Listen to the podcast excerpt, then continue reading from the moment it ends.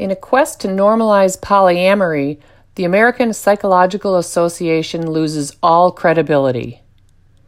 First, a definition impedimenta, objects as provisions or baggage that impede or encumber.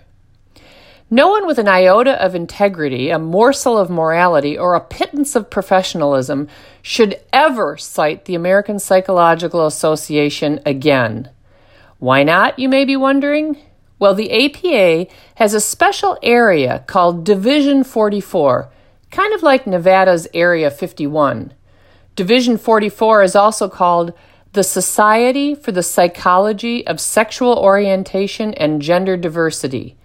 Division 44 was founded in 1985 by a group of pioneering LGB psychologists and their allies, and one of its primary purposes is to, quote, promote the development and delivery of affirmative psychological services to lesbian, gay, bisexual, and transgender and gender nonconforming and queer people, end quote.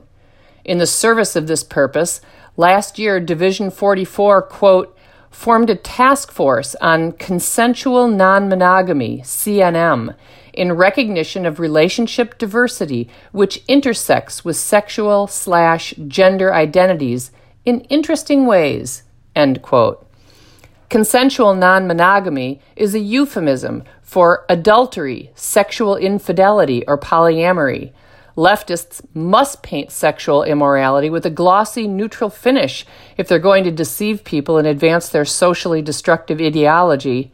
And make no mistake, the CNM task force is hell bent on advancing their ideology using precisely the same tactics that homo activists and trans activists use.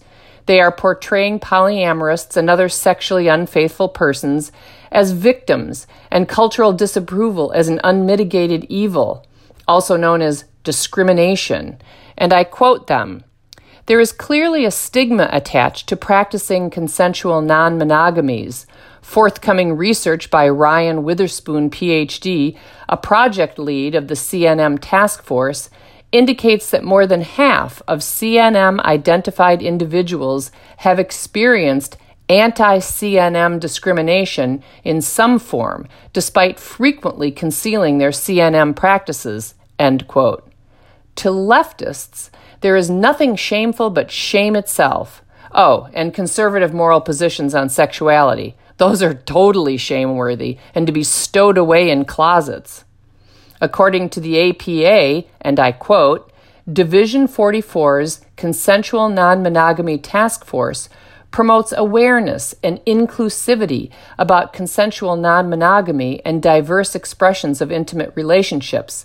These include, but are not limited to, people who practice polyamory, open relationships, swinging, relationship anarchy, and other types of ethical non monogamous relationships. End quote.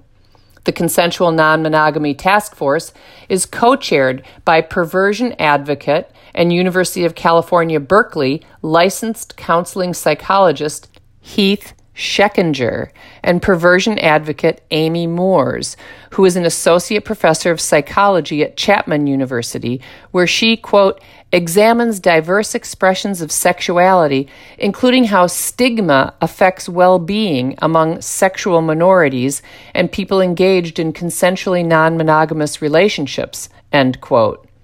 She and Schechinger are both connected to the Kinsey Institute. She as a research fellow, and Schechinger as an advisor to the Kinsey Institute's Kenneth R. Haslam Collection on Polyamory, named after Dr. Kenneth Haslam, who self identifies as a quote, golden age polyamory activist, long retired anesthesiologist, gadfly, troublemaker, heretic, single but not alone, sex positive, Unitarian Universalist. End quote. Schechinger is particularly excited about his petition to the task force to, quote, be inclusive of non monogamy and kink, end quote, both of which he views as sexual orientations. No one can say they weren't warned about the dangers of adding sexual orientation to anti discrimination policies and laws. The Consensual Non Monogamy Task Force's advisory board includes the following someone named Cunning Minx, a poly and kinky sex positive educator and activist, and a kinky booby sexual. Alan McRobert, publisher of Polyamory in the News.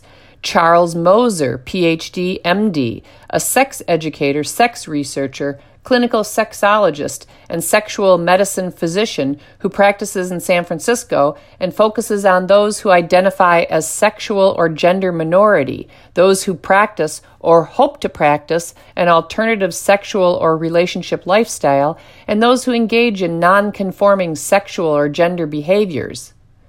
Dave Doleshal, who serves on the International Organizing Committee for the Third Non Monogamies and Contemporary Intimacies Conference. Dossie Easton, a California marriage and family therapist who says this on her website, and I quote Since 1969, I have lived and worked in sexual minority cultures. I am dedicated to feminist, polyamorous, BDSM, that's bondage, discipline, sadism, and masochism spiritual, gender diverse, and LGBTQ individuals and communities. I explore, with my clients and in my own life, new paradigms of gender, sexuality, and relationships. End quote. Elizabeth Sheff, an expert on polyamory and sexual minority families with children, who writes a blog on Psychology Today's website titled, quote, The Polyamorists Next Door Exploring the World of Consensual Non Monogamy. Jess Matsick. She's a Penn State University assistant professor of psychology and women's gender and sexuality studies.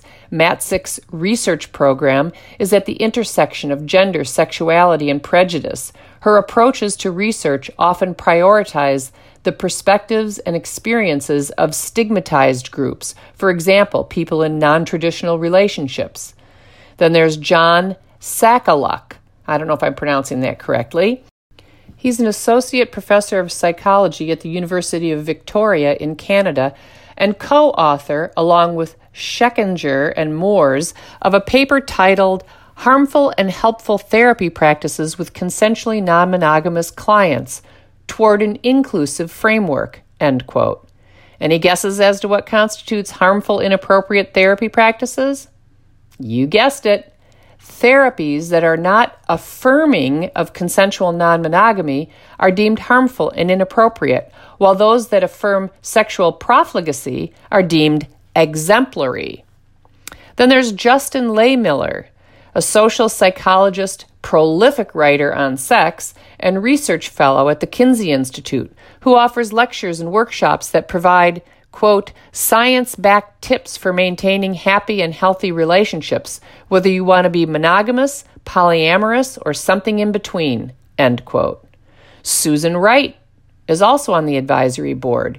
She founded the National Coalition for Sexual Freedom in 1997, a national advocacy organization for the BDSM, swing, and polyamory communities, and currently serves as spokesperson for the organization.